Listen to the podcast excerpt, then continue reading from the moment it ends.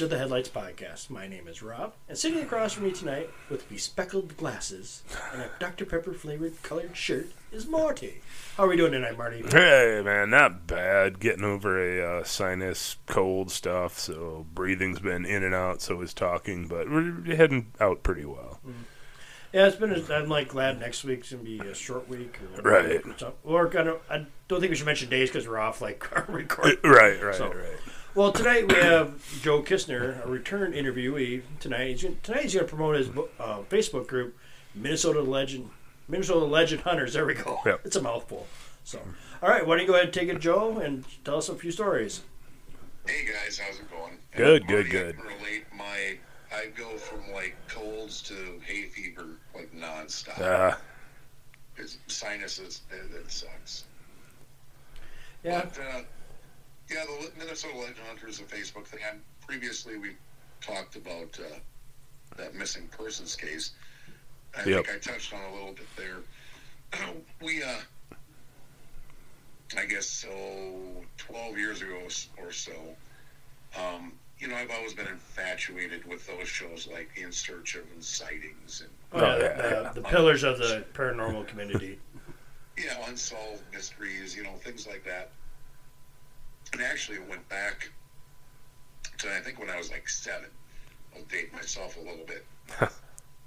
I first heard the word parapsychology or that term on an episode of The Bionic Woman. oh, wow, yeah. I shit you not, I actually looked it up on like I think I bought the episode on like freaking Amazon. I actually found it. And I never heard the term because it was like ghosts and crap on there. And once I heard the term parapsychology, I was like in dictionaries. I requested crap from the library. You know, once you found out that there was like somebody that actually uh, did like Scooby Doo shit, you know, Right, right. Yeah. in like the real world. That's a real term.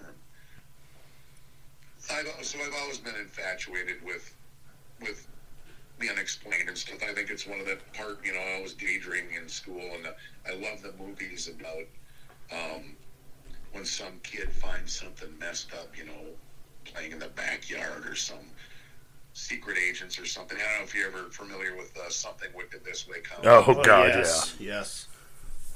Yeah, that was I love steady. because I'm going, okay, there's this kid who uncovers this freaking dark man stealing dead bodies and shit, you know. So I've always been infatuated with that stuff. and even, you know, cryptids and, and the like. And uh, when I got to be an adult, I I kind of like enjoyed, still enjoyed reading about this stuff. And, you know, you get that thing where you want to go out and explore on your own. And I've never had the money to go on any uh, Tibetan adventures or anything like that.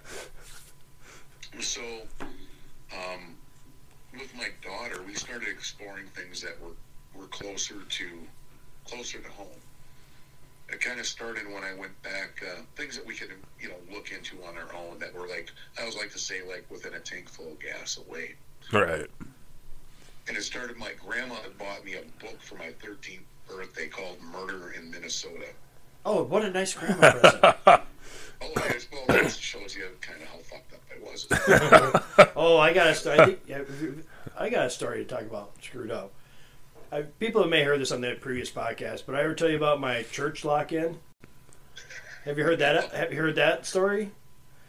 My first, I had we had a church lock-in with our Christian youth group. This is back when you had VHS tapes, tapes and that, and you got the new ones out. You know, everybody thought. Well, we had this lock-in. It was around Halloween time, and in my church, the movie we watched. I am not shitting anybody, and anybody knows me. We watched Nightmare on Elm Street at a church lock-in. Oh, man. I'm like, that's. I'm like, I'm like looking. I'm like, we're watching this at a church lock-in. What? What kind of church are we in, man? Yeah. You know, it's somewhat of an older church. They've got those big furnaces in the basement too. yes, we Oh, had one of those. We, Oh, terrifying. Hey, kids, let's sit around the furnace and tell ghosts. but either way, let's get back to you. Sorry. Oh, but oh, it started out in the back of that book. Um, there was a index called "People Who Were Hung." Oh wow. And I grew up in Sibley County, and believe it or not, there was one in there from Sibley County that I'd never heard of. Excuse me, at 13 years old. Uh, guy named Franz Waller.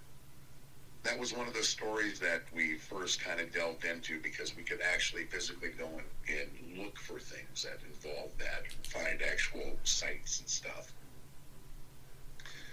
And Franz Waller uh, was a German immigrant um, who married a widow with uh, five children, and he was going to help her run the farm. And apparently, they he had built a new barn for her, and she decided that he just didn't uh, wasn't her type of farmer, I guess. And she wanted to get rid of him. I believe he drank a little bit and had uh, a little bit of anger issues he came back to the farm one night and lit the barn on fire that he had built for her. Oh Jesus. Damn. And the family woke up and he went into the house and he ended up shooting the mother and four of the five children. Damn. The fifth one survived and I I, I believe the fifth one might have went to get help, if I remember. And uh, they came out and a manhunt pursued, and they found him trying to drown himself in a uh, nearby lake. And that was a that was the first guy who was hung.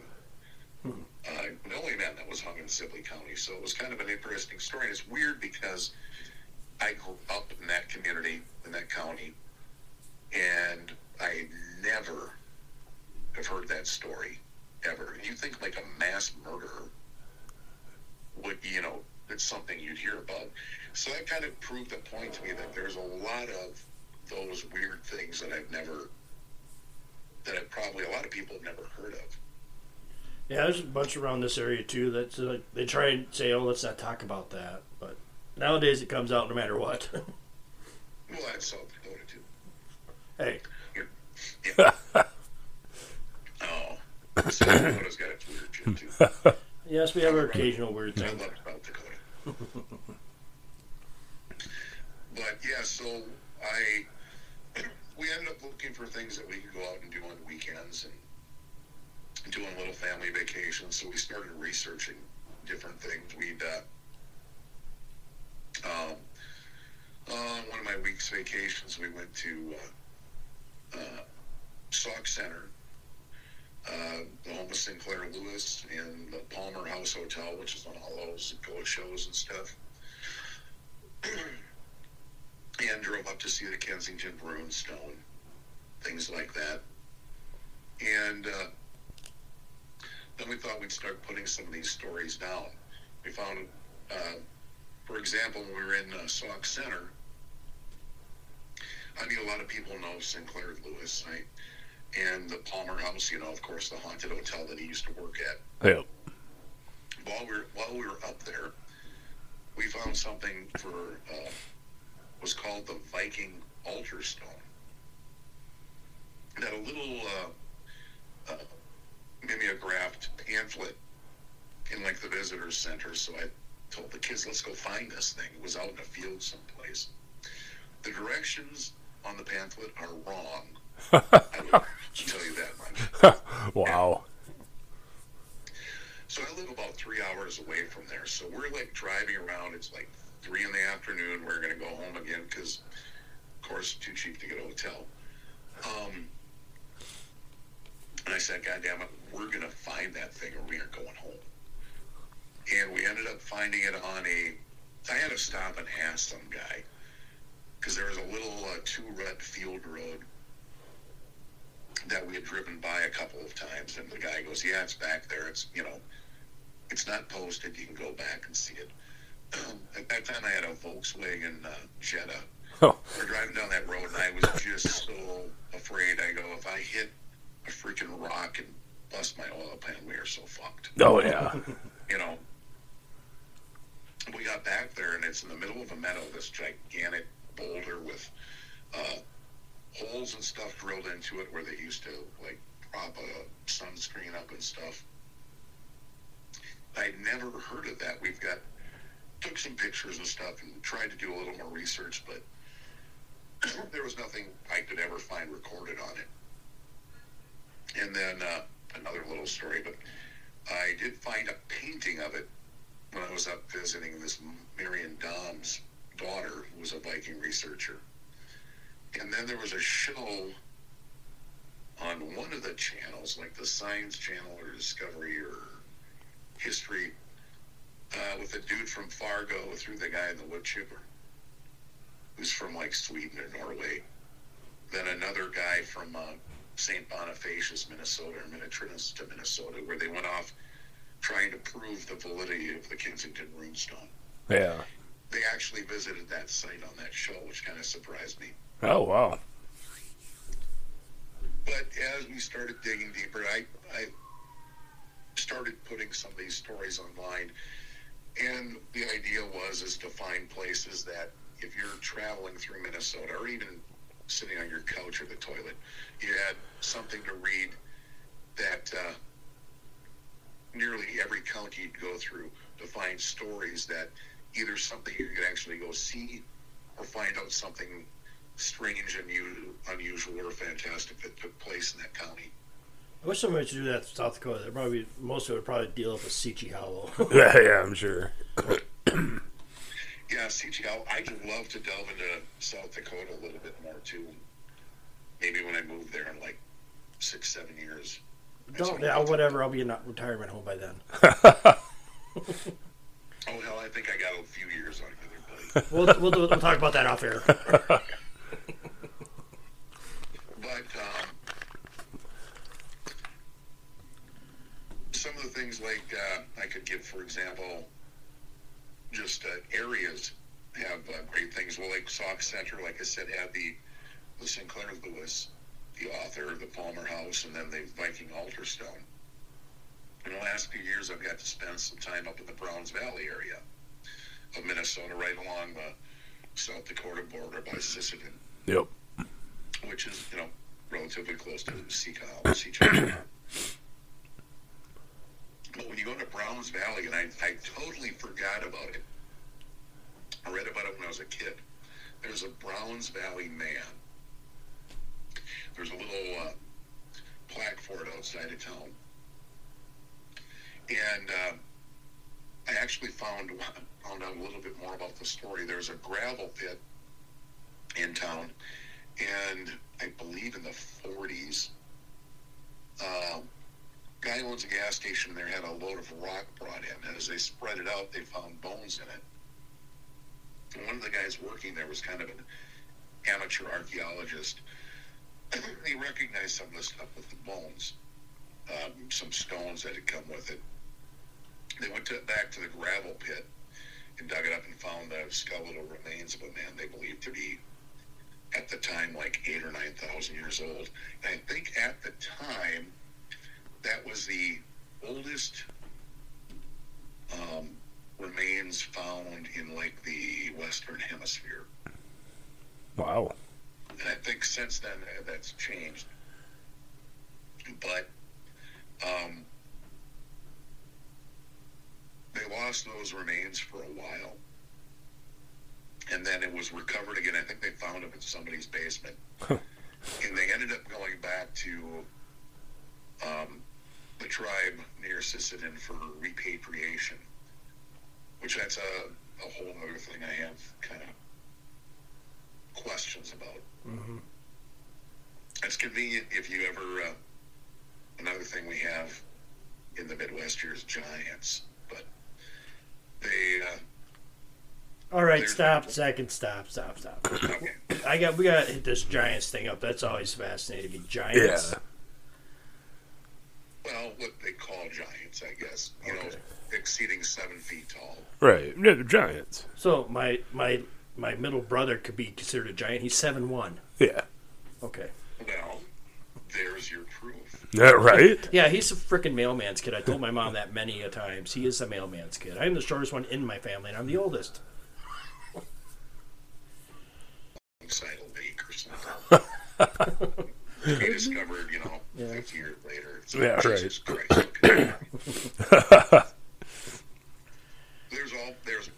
kinds of stories about uh, uh, giant remains in Minnesota. Lake Koronis near Paynesville, there was some. Uh, Clear Lake up around St. Cloud is probably one of the more um, famous ones where they found like a family buried in the hillside, and I believe they were like facing east in like a sitting position. The curious one about that is they all had double rows of teeth. Oh yeah, Oh, that's right. Yeah. yep. And I'm, I'm going to go all over the place here. Perfectly fine. Have you ever listened to one of our episodes? I know you have, Joe.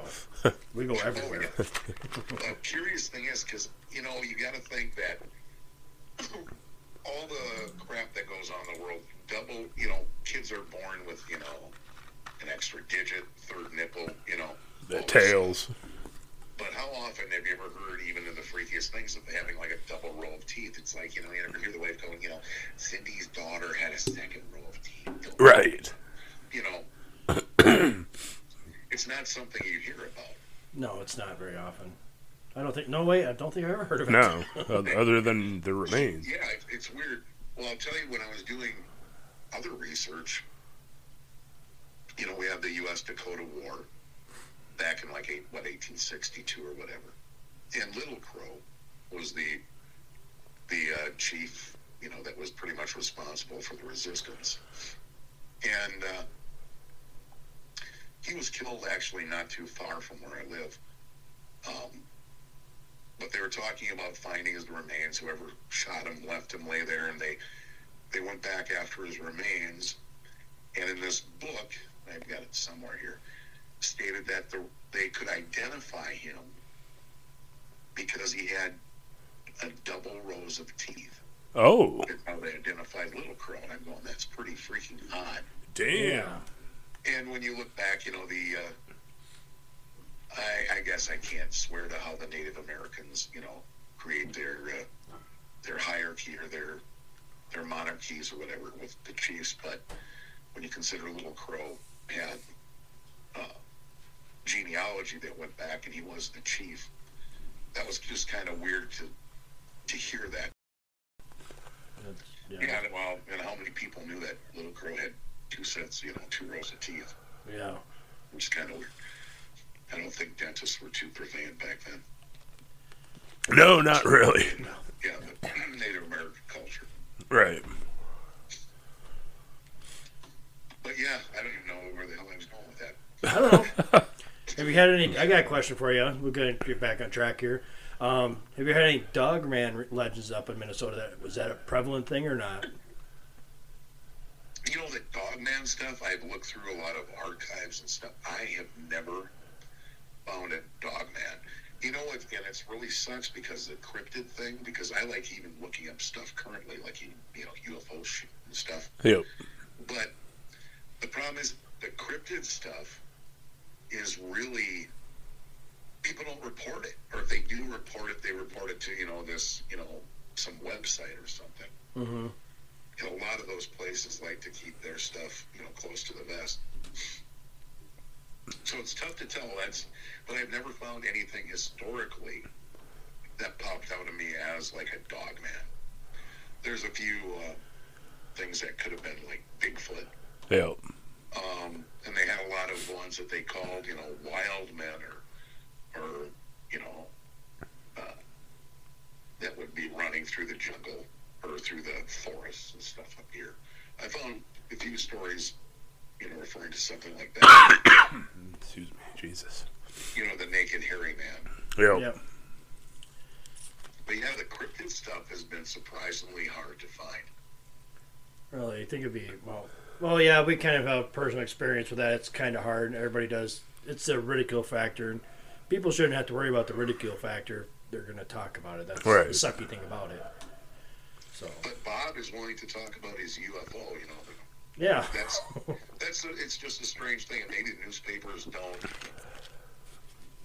don't find that as intriguing, or and I think nowadays too, a lot of people keep their mouth shut about stuff, or they will go with all the TV shows and stuff well, to find a group or something to report it to. Yeah. Well, I'm gonna, relate a personal story here. I just found out two days ago. My uncle, when he was like in '74 really, well, maybe, maybe like late '60s. He's always said he's seen a UFO at the farm where I live over by Stockholm. And I know none of my family listens to this, so I have carte blanche here. I can say what I want. Right, right. And I just talked to my dad recently, and I said, I asked him about, well, how saw it. Oh shit. They give my uncle shit about seeing a UFO, but my dad and my other uncle at the same time saw this UFO hauling ass, then get chased by a couple of military jets at the time. And the Oh, closest damn. military to this area is Minot at the time. Yeah, yeah. So these jets from North Dakota knew that this was here, and they came after it. Wow. I thought I thought you guys just said Daryl shit because you didn't see it. It's like no, my dad says, yeah, we all saw it. It did happen. I'm like, well, that's kind of fucked up. wow. You know, that's kind of strange because it's weird. My dad, who's like, you know, Mr. Straight Laced, he doesn't believe in any of that mystery, mysterious crap, you know, ghosts, things like that. However, he was telling me, and this was just a couple of years ago, that when he was like, you know, 11, 12 years old, he was out hunting, you know, with farm kids that are 11 or 12 years old do back in the 50s, walking down the ravine with his uh, 22 or whatever he had. And he said that he saw this large, egg shaped white object floating towards him down the the ravine. And he just remembered trying to debate whether or not he should shoot it. Oh wow. That's I'm sorry. That's a country kid philosophy. Can It shoot is. it and not get in trouble. Yeah, and he ended up, you know, running back home. I don't think he saw it leave at all. But it's funny because my dad's like 74 now, and he remembers that so vividly. Oh yeah. That's weird because I've never heard him talk about that in Huh. All these years either. Yeah, like the old, like the old time people, like my daddy's 74 also. But they probably saw so much stuff that they're like, I better not say anything to neighbors, or they won't do business with me. But yeah, figure like on this country, South Dakota, we're flatland, and there's a lot of strange shit out there, like we discussed before. But people are just scared to say it because they don't want their neighbors thinking they're crazy, which isn't right. So if you see something, you see something. Right. You know, odds are your neighbors probably did too. Yeah. Yep. But then your drinking comes into question, you know. Uh, true, true, true. Yeah.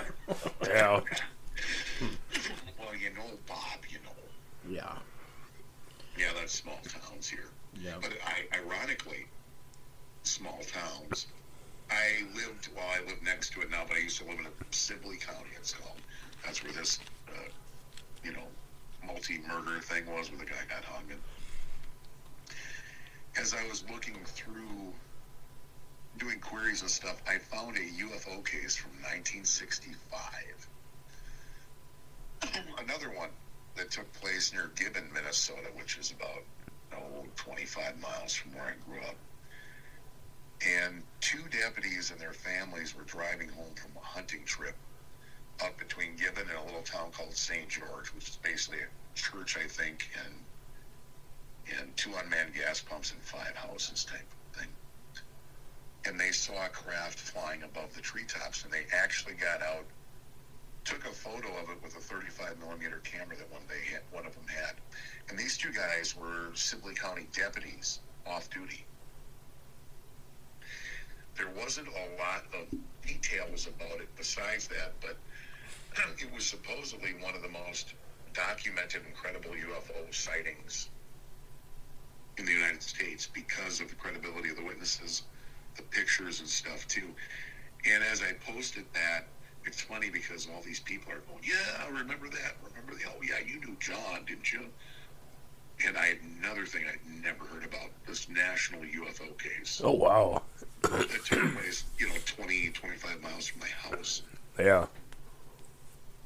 See, it's just an example. That's where I encourage people, you know, take that time to explore a little bit and look up where you're from. Even even you go to your local county historical societies, you would believe some of the stuff that they have there. And unfortunately, the people running those places are getting older and older, There's not another lot of other new blood coming in.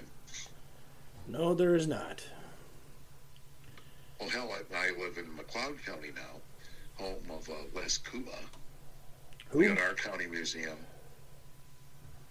Uh, there's a Les Kouba section. He's a wildlife artist, in case you don't know. we drove into town when I was dating my wife for the first time. We drove into into uh, Hutchinson, Minnesota, the county where the county museum is. It says home of Les Kouba, and she goes, "Who the hell is Les Kouba?" And then we get out of her car at where we were going. I look at her license plates, the wildlife plates, and I said, "Right here, Les Kouba, the guy who signed your license plate there." but that museum has what they call a Peruvian mummy. And it's actually laying in a little glass case in the corner. And I've heard varying stories. It was the initial person I talked to said it was uh, donated to the museum anonymously back in the 50s. And it had been a traveling exhibit on road shows.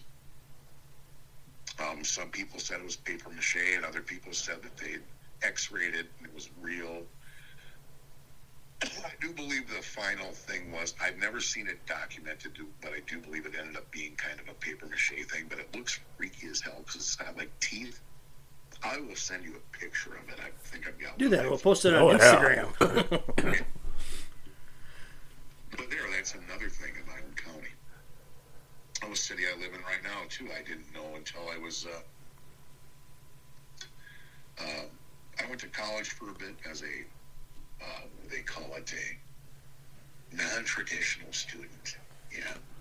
Um, that just meant I was like older than thirty. No. And I found out in my uh, one of my political science classes they had the sheriff of McLeod County come in. Apparently back in like 1890-ish, I don't have the year in front of me, but the sheriff of McLeod County was murdered.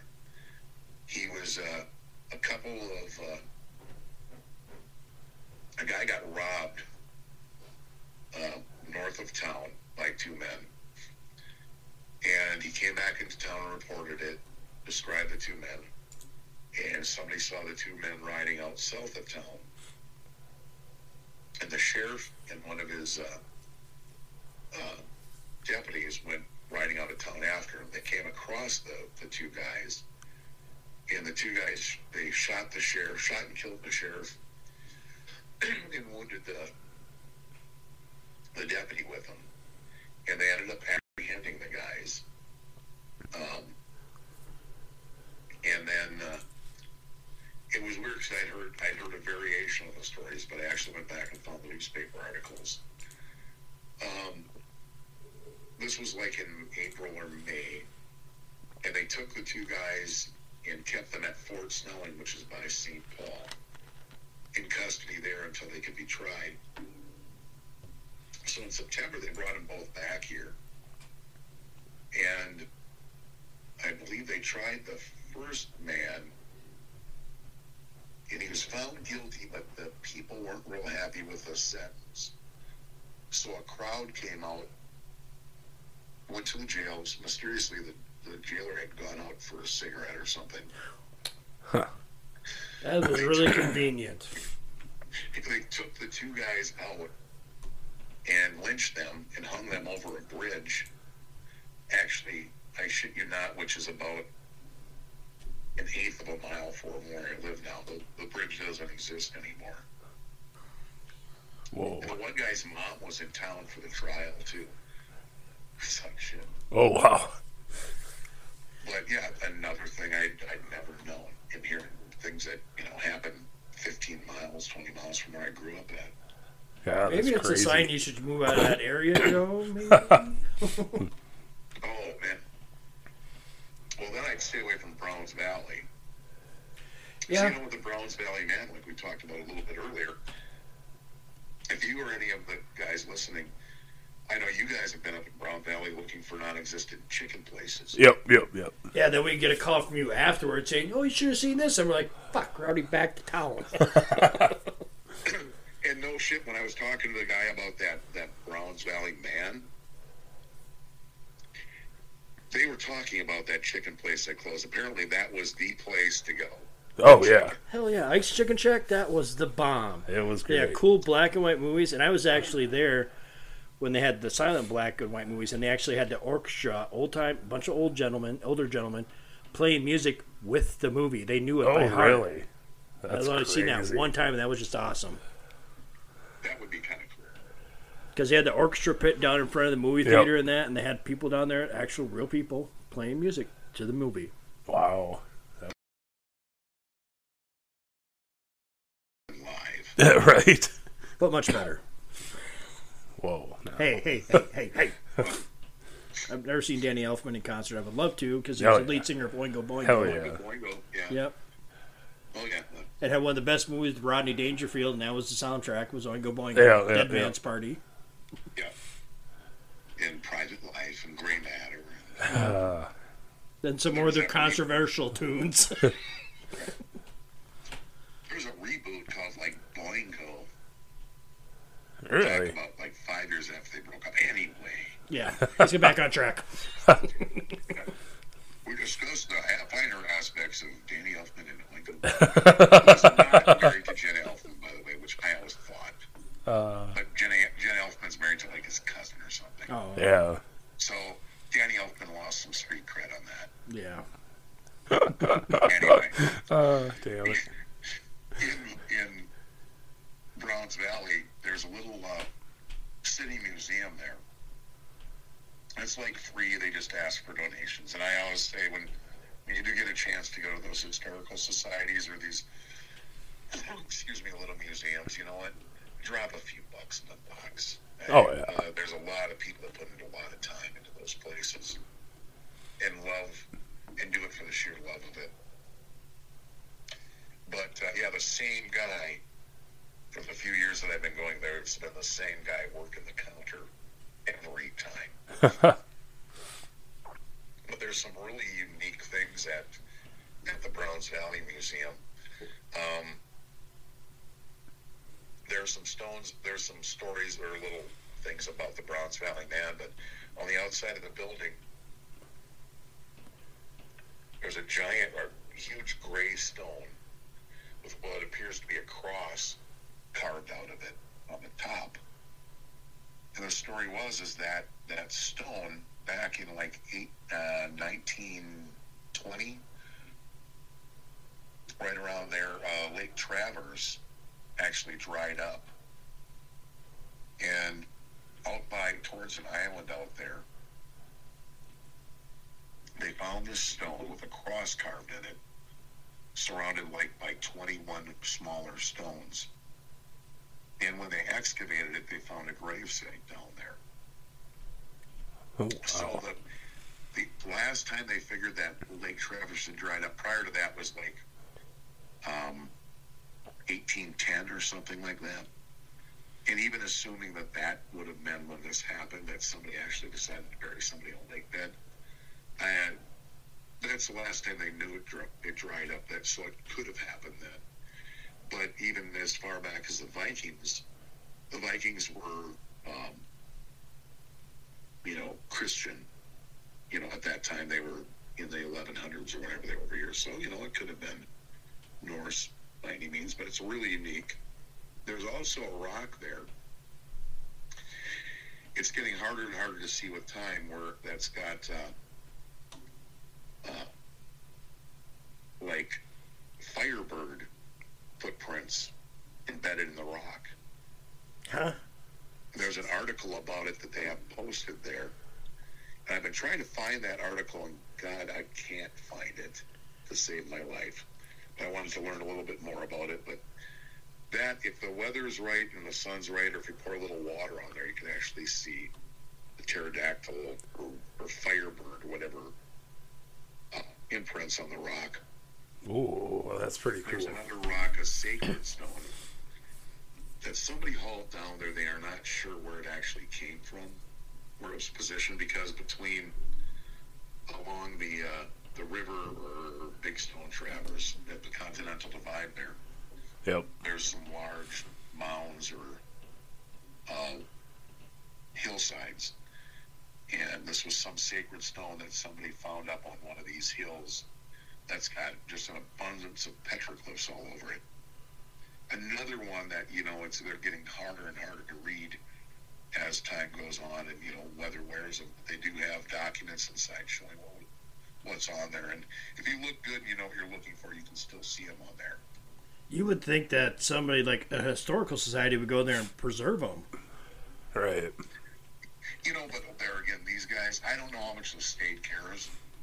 Yeah. These guys have their little displays outside, but you know, there again, they they can barely afford to keep the doors open. You know. Well, you think that would be more like a federal thing to go in there and do that instead of somebody at local Joe doing it. I Well, suppose, actually, but I think if there's probably more of those things than what we even than what we even know about. yeah, You know, there there's probably almost too much to actually for them to care about. And then again, with the whole giant thing, there's things that you don't they don't want to preserve. Things they don't. Oh, want, yeah. They don't yeah, yeah. I was gonna say it could be uh, one of those things where they don't care. I was following it up on an article about another giant one up on the Rainy River up in northern Minnesota. Oh, during a heavy rain, there was a mudslide, and they found the the skeleton of like this eight foot woman. That's a big woman. Yeah, yeah, bigger than I need. But they they they had her, and some doctor had the skeletal remains in the office. They had her on display up up in in the storefront, like at the city hall and stuff. And then the Minnesota Historical Society. It says in the article, the Minnesota Historical Society took took the remains. So I wrote the Minnesota Historical Society, emailed them. There's one of the state archaeologists, and I asked about, you know, okay, where does this? Uh, you didn't have any records of human remains coming from, uh, I don't know it was uh, County, one of the counties up there. You know, from such and such a date. And I got a response going, no, we have no records of any any uh, remains being found up there around that. And it's like, can you tell me more about it? Well, I mentioned the giant skeleton thing. I got an email back berating me, Huh. calling me, "You people and your giants." It's like you know, you know, it's and saying the Bible. Everybody thinks because the Bible said something about, and there were giants in those days, and I still got it was like two pages long. Oh my god! I get the hints. wow. But the interesting thing about Giants, I, I'd love to give credit to the guy if I remembered who it was. but they said back in the days, when, well, a lot of times when they're finding these giant skeletons,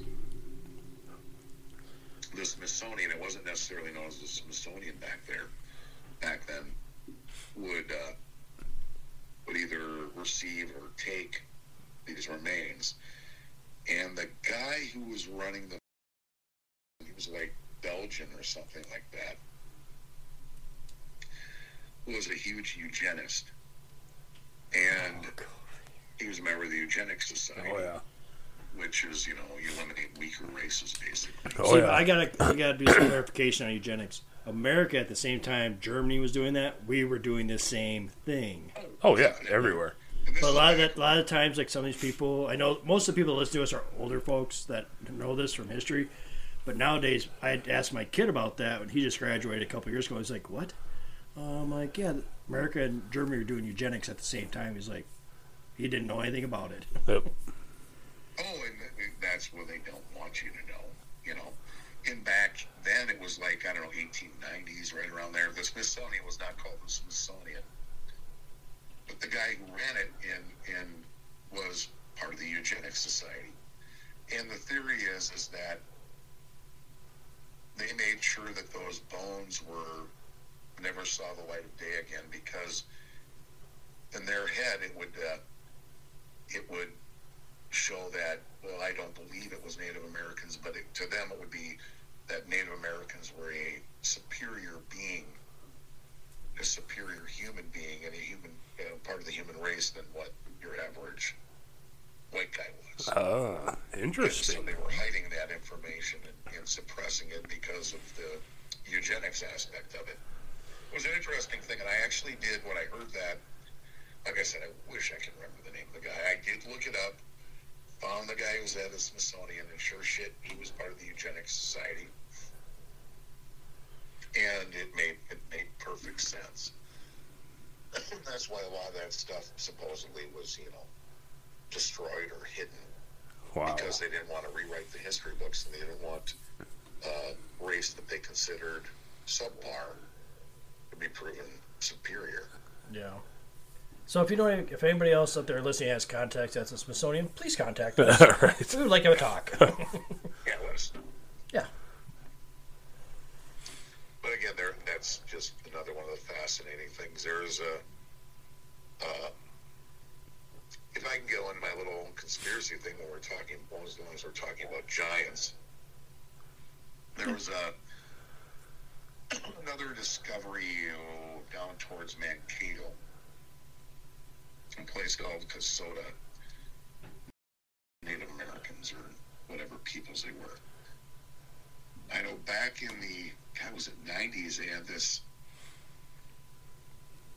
um, like Native American Repatriation Act where they'd give these remains back to the Native American tribes because there's you know to give the their alleged ancestors proper burial and stuff and it's all fine and good but it's also really convenient for people who'd want to cover up something. Like we are talking about the Browns Valley man. I was talking to a woman that did was in charge of the repatriation stuff. Um, tribe, tribe up in like White Earth, and like the Browns Valley man, to even take a sample for DNA is violating the remains, and you know they couldn't.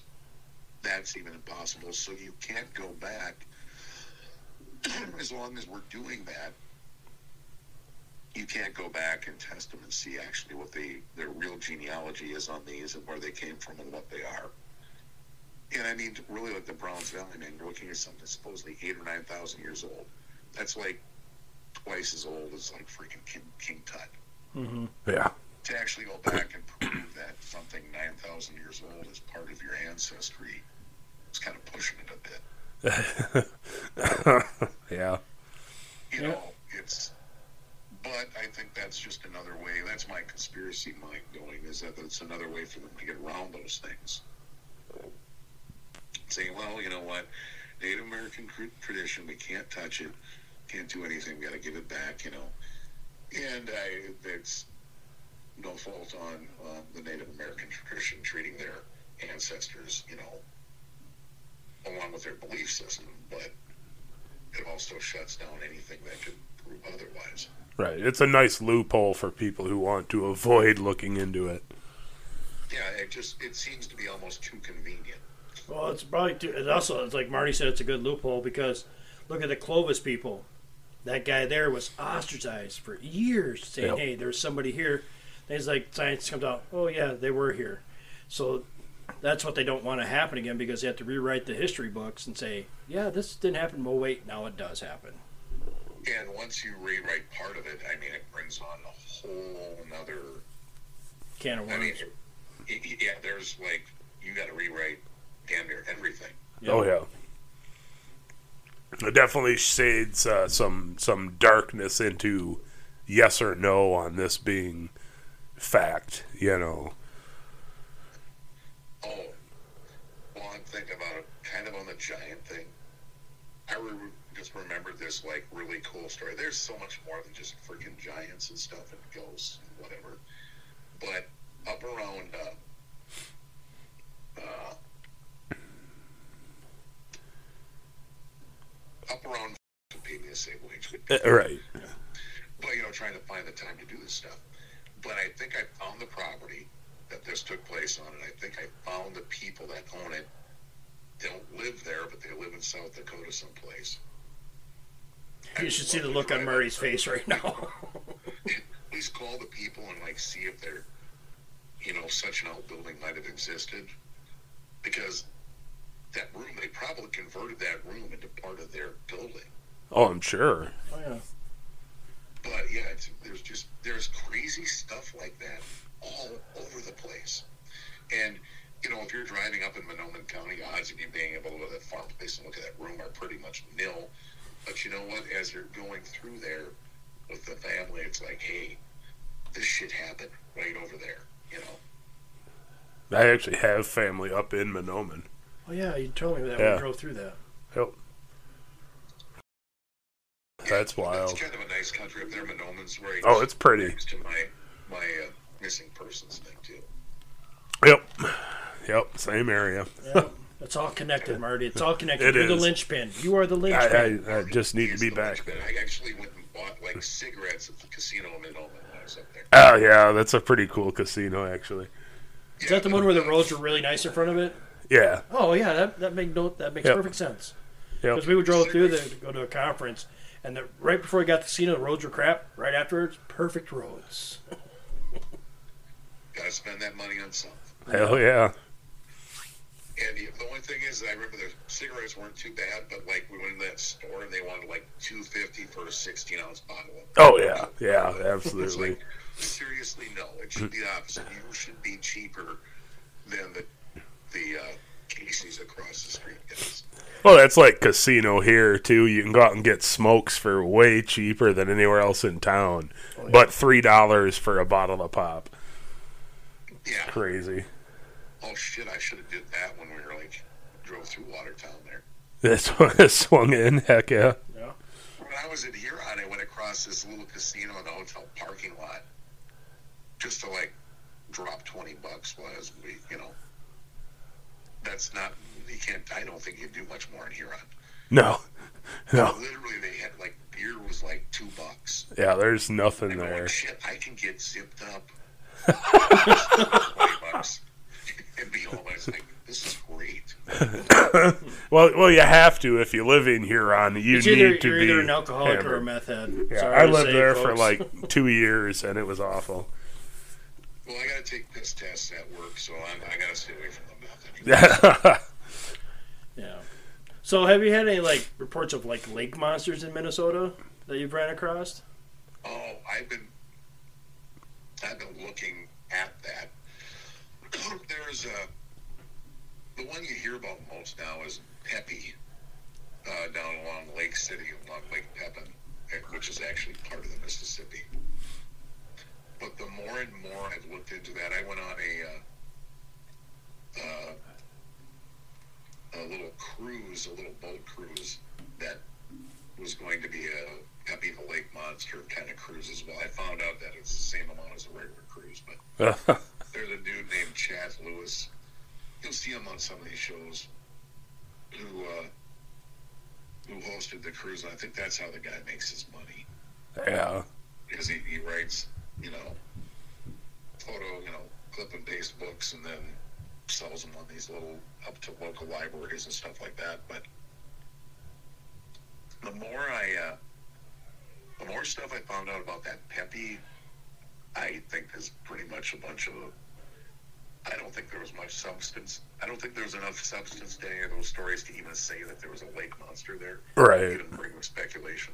We can, we can talk about a lake monster in our own local town that has no substance. Oh yeah. Yeah. Lake Kampeska here in Watertown has had a report back in the late 1800s Yeah. of the Lake Kampeska monster. Yep. And the picture they put out, if you're a D&D fan, it's the head of a white dragon, It- it body is. without the wings. I'm Yeah, like, what?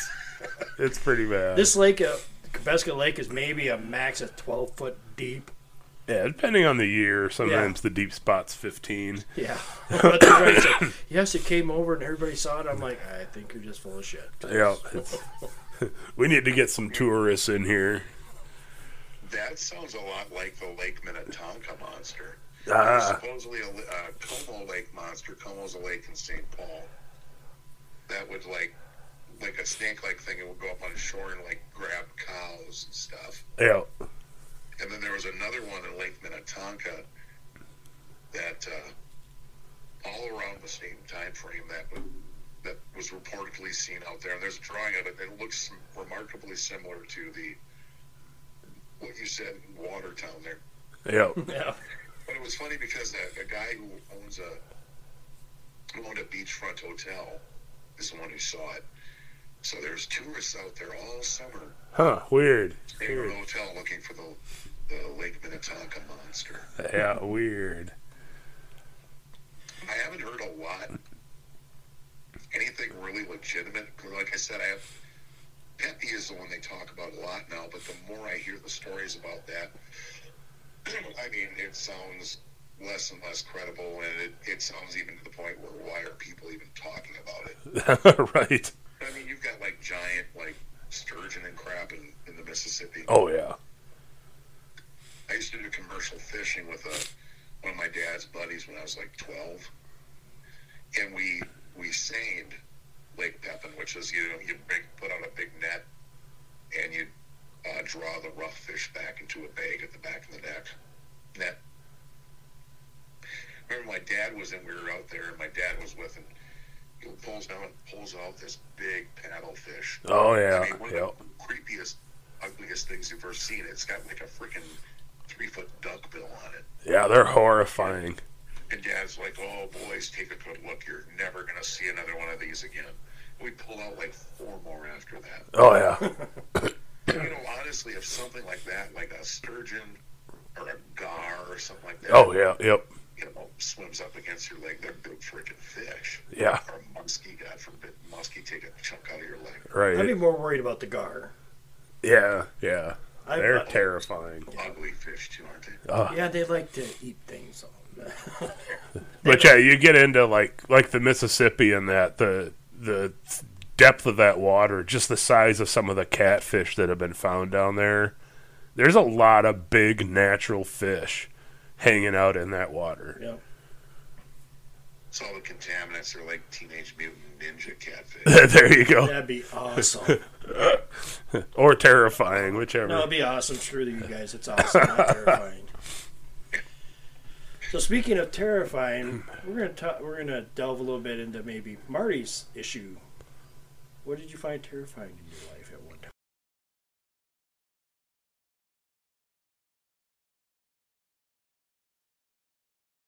I'd recounted a story that happened when I was like 17, 18. And quick overview for like two weeks was hearing voices at night wanting me to go somewhere super paranoid. And I've never had an explanation for it. Ever. I just have always chalked it up to I don't know what that was, so it was scary as hell. Yep. But Joe actually came across something that marks off a lot of check marks for what this actually could have been going on. And I will go ahead and let him take off with it. Oh, well, kind of crazy when I was listening to Marty's story. I was driving home from work and I had it on my MP3 player on the car, and it, the story was creepy as fuck, and it gave me like chills. But the more I thought about it once we got home, once I had gotten home, is I remembered a few things back. Um, a family friend's son had gone through. Uh, um, uh, some very erratic behavior, very strange behavior. And his example was that he could not go into their kitchen because he was afraid he was going to stab himself. The kid wasn't suicidal. The kid didn't want to stab himself. He was just afraid that he would not be able to control himself. And the kid that was a little OCD, but this was way beyond anything it, uh, that had ever happened to him. About that same time, and like I said, I don't, I'm not extremely religious, but I would, and I hate to use the term, but I'd call it a God thing. That I was listening to public radio, and at the same time, my my now ex-wife was listening to public radio the same, and neither one of us really listened to public radio. Let's put it that way. There was a story on there about uh, something called PANDAS. I believe it's P A N D A S, and it's an acronym Yep. for like pre-adolescent something. and it's basically strep throat. And what happens is that while your body is creating the antibodies to fight the strep throat, strep throat, the streptococcal virus. I'm not a doctor. Keep that in mind too. I'm not a doctor. Um, Yeah, we don't need you to get so sued, Joe. You're not a doctor. But uh, the protein surrounding the basal ganglia is common or similar to the protein of that of the strep virus. So when the body started fighting the strep, it would attack the basal ganglia, causing some like, very erratic things. I'll give one other example. My son, years ago, was having kind of a psychiatric episode, which wasn't his, this was not in his nature we brought him into the ER, trying to have him evaluated, and I told the nurse, I said, you know what, because this popped into my head of what was going on. I turned, told the nurse, I said, would you do me a favor, do a strep test? Well, she goes, he's not symptomatic. He is not symptomatic. I said, please, just do me a favor, give him a frickin' strep test. So she took the, the throat cultures. And about, I don't know, an hour later, half an hour later, two doctors come into the room, sit down, they go, We want to know how you know we had strep. It's like, really? Yeah, we want you we want to know how you knew he had strep. So I started telling them about this panda syndrome, and that's the first time I have ever had two doctors, especially two doctors, sit down and give me their undivided attention. And that's my my wife is a therapist, and she also, like a couple months ago, had another one. Uh, a good kid all of a sudden had a lot of uncontrollable tendencies, and it upset the kid that they couldn't help that they had these these thoughts and things that were going through their head that was uncontro- they couldn't control it. She suggested go in and have take a strep test. Sure shit, they had strep. And that's where I heard Marty's, and I'm going, dude, just saying, this is something I've heard about. And I said, if it wouldn't be this, you know, I'm scared as hell because your story was fucking. yeah. But no, uh, I know when, when you had first messaged me, I, I started looking down a lot of that checklist because I looked into it too. And I remember there was one of the shows, 2020 or Dateline, did a show, but when they did it, it was kids that were younger. So I think at the time I didn't equate it because I was 17, almost 18, and I'm a fucking adult, you know. But yeah, it's I was always prone to strep throat as a kid. It lasted about week and a half, two weeks, which is about how long it takes to get strep run through your system. And it did make a lot of sense to me. And I, I do at this point believe it was something like that. you know, that nice, that, a thing to keep in mind because I, mental health is so. There's well, there's still so much stigma involved with it. Oh, yeah. people don't want to talk about it, but you know, I I just encourage people. Like I said, I'm not. A, I'm just a guy who's heard some shit. yep.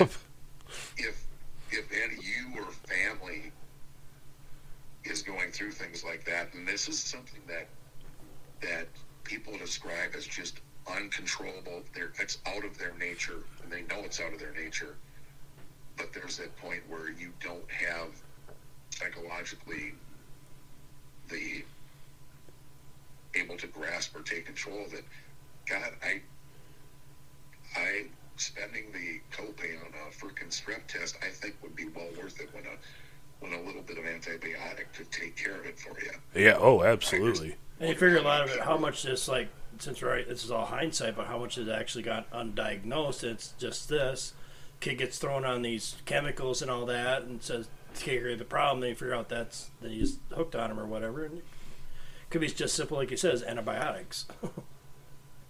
Yeah, and how many people are misdiagnosed? And I mean, they love giving, handing out, you know, different, uh, you know, ADD medicine and Yeah. this and that, and depression. I mean, mind you, there's a there's a place for all of that. But Oh, God, yeah.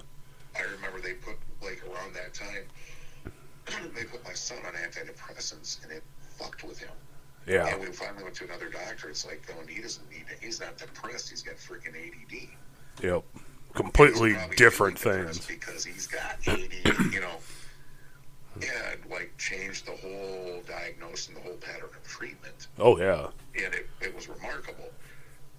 So there's so much more than I think even a lot of you know some of these general practitioners and even even you know therapists and psychiatrists are even aware of or, or too stubborn to actually look at. But this is the one thing in all of that that I can attest to. And the remarkable change, the, remar- the remarkable symptoms, and the remarkable change that it made. And I think that if you can save one person from going through crap like that, you know, Oh yeah. because these people are living in absolute hell. Yep. 'Cause They, it, it's beyond belief. Every story, it was like I was getting goosebumps driving home. it wasn't until I got home and I started to think about it. You know, Yeah, it's been, it's been. Marty has more interesting stuff than I do. But yeah, no, that uh, that was shedding a whole new light on it for me, and I was like, oh, okay. Like I said, I went in, kind of looked at it, and I was like, checking off boxes of like, yep, yep, yep, that makes sense. This checks off. That is probably what was going on. In in my head, I think that's what it was. Would almost be enough for it to run its course, Yep, yep. and that's yeah, that's. Well, if it was, if it wasn't that, I'm still fucking freaked out. Yeah, right. Yeah, that's all I gotta say. Yeah, yeah. But yeah, no, I I was glad when you popped that up to me because I was just like, oh, Uh, oh yeah, this does make sense, man. This checks out. Yeah, it's hard to get rid of a seven foot brother, but at least you can take penicillin. right. Hey, no, I don't. Excuse me. I, I, I got nothing. Uh, I'm not talking anymore. You guys, you guys are mean. you guys aren't fair. Oh, I bet your brother is a very nice man. He's a very big man. Whenever he's there, I tell him he's a nice man. My brothers, well, uh, both my brothers are cool shit, but they're bigger than me, so they're dinkheads. All right. Well, you should bring up the uh, the uh, skeletal remains thing. It's like I just want to know that when you pass, Next time I see him, I'm gonna say, "Hey, I'm gonna stick my finger in his mouth." He's gonna be like, "What the fuck are you doing?" I'm like, "Seems you got two rows of teeth, dude." We're gonna put you on this hillside where there are sometimes mudslides. See, but in. South Dakota, I checked into that. I wanted to be burned on a funeral pyre. You Oh, can't yeah. do that in South Dakota. Well, it seems like you should. it's like, Ma, was he hard to nurse? I don't want to ask that question, Mom. Check your nipples. No, no, no, no. Oh yikes! Well, if it wasn't for my third nipple, it would have been horrible. Oh Jesus! We're got off the deep end here. All right, let's not talk about my family anymore. I'm getting kind of creeped out in terms of at the same time. Okay, let's just. Uh, So I think I may actually have a couple family members that listen to this somewhere. I'm sure I do too. They're fine listening about your family. never met your family, but Yeah, you get you get off easy. I got to spend the holidays with them. They're coming up really fast. This show will post after Thanksgiving. No, it won't. It'll post the day before Thanksgiving. Just hope they don't listen to it on the way up. All right, so Joe, have you got anything else for us? Uh, not offhand. There's so much stuff. I just encourage um, everybody listening, especially it's getting tough now. It's getting to be towards fall, but you know, it gives you time to study. Go up and dig up some old newspaper articles, query little things around your hometown. And I always said, like my little legend hunters thing, your biggest adventure is outside your back door. You would be amazed what you can find. Me, you know, the, the things that are like within a tank of gas away. Right. And I like encourage, like just like to give people encourage that about to do that on their own. And if you do get across on Facebook, it's Minnesota Legend Hunters, MM Legend Hunters. I'm sorry, I haven't touched it for about a year. Well, I've been I got I got to plug something for us. Everybody's that everybody that listens to us, everybody's going to the Edge of the Headlights podcast on Facebook. Please stop doing that. You need to go to the ones with just E O T H Oh, yeah. podcast. it's kind of confusing. I got to get rid of the other one.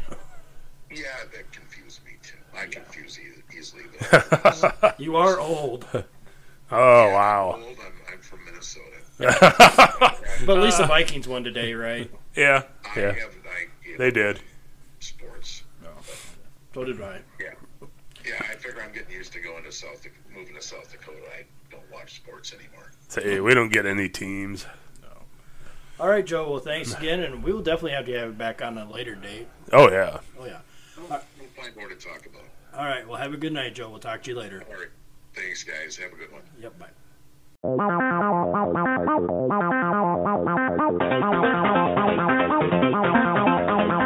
Thank you.